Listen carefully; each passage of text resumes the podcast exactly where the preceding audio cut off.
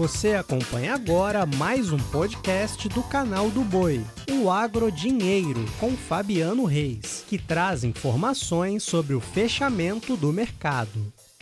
Olá, amigos do podcast Agro Dinheiro. Começa agora a edição desta quarta-feira, dia 29 de junho.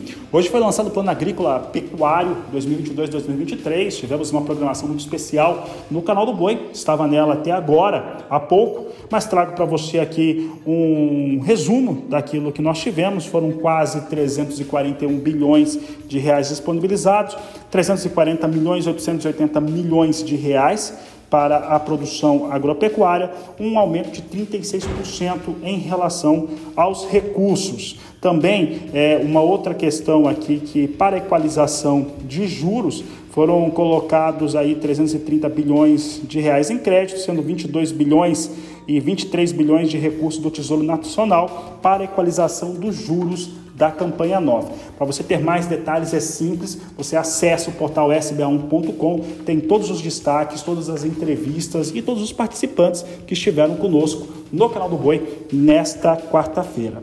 Fala agora de mercado, porque nós temos soja em Chicago, todo o mercado com muita atenção em relação ao que vai ser apresentado amanhã pelo Departamento de Agricultura norte-americano em torno das áreas ocupadas. E olha só, no caso da soja, tem uma estimativa de alguns analistas que será de 36 milhões e 600 mil hectares, ou entre 35 milhões e 910 mil hectares até 37 milhões 380 mil hectares, de acordo com operadores de mercado de lá. É, essa é a expectativa, e para o milho de 36 milhões 370 milhões de hectares contra um número de 36 milhões 220 mil hectares. Com isso, nessa perspectiva nova, a expectativa é que tenhamos até algum cenário de recuo para as áreas ocupadas com soja nos Estados Unidos. Olha, vou aproveitar para falar um pouco sobre o cenário macroeconômico, porque tivemos é, nesta no dia de hoje a oportunidade de conversar com a Zina Latif, ela que é economista, e falou um pouco a respeito das questões que acabam impactando no Brasil em torno do crescimento e apontou questões importantes como a baixa produtividade do trabalhador brasileiro, as dificuldades de reforma tributária e como que isso impacta nas áreas de produção e o empreendedorismo do Brasil como um todo. E perguntamos para a Zeina como que isso pode ser diagnosticado no Brasil.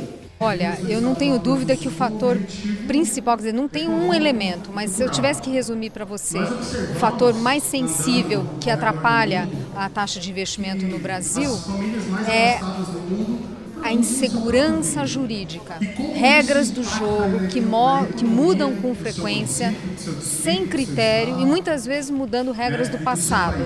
Um exemplo clássico de insegurança jurídica está associado ao nosso sistema tributário.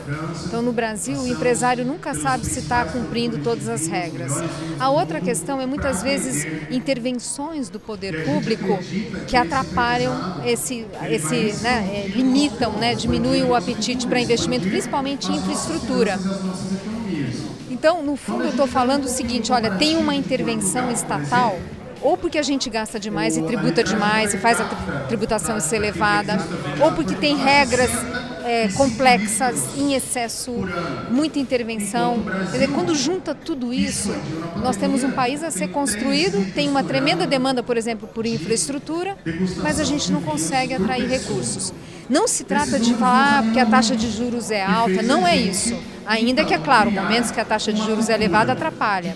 Mas é muito mais esse descuido na, na, do poder público em criar um ambiente propício para negócios. E a questão da carga tributária elevada é um fator. Nós precisamos ter é, maior controle das despesas públicas e, para isso, é, estudar que política pública realmente vale a pena. A gente sai fazendo e não estuda se, se é um bom, bom uso do recurso público, se tem o benefício esperado, que metas têm que ser atingidas. A gente vai simplesmente fazendo e aí a consequência é tributação elevada, dívida pública elevada e, obviamente, juros também mais elevados. Quando a gente fala do nosso sistema tributário tão complexo, em que cada setor, cada produto tem uma regra diferente, o nosso sistema econômico se moldou a isso. Então, na hora que o governo fala, olha, eu vou fazer uma reforma tributária em que eu vou reduzir essa complexidade, vou tratar quem é igual de forma igual, significa que eu vou ter que eliminar muitas renúncias tributárias, muitos subsídios, muitas renúncias. Aí o setor que se beneficia fala, não, mas eu não quero a reforma. Faz para os outros. Meu setor tem que ser preservado. Aí cada um defende o seu setor.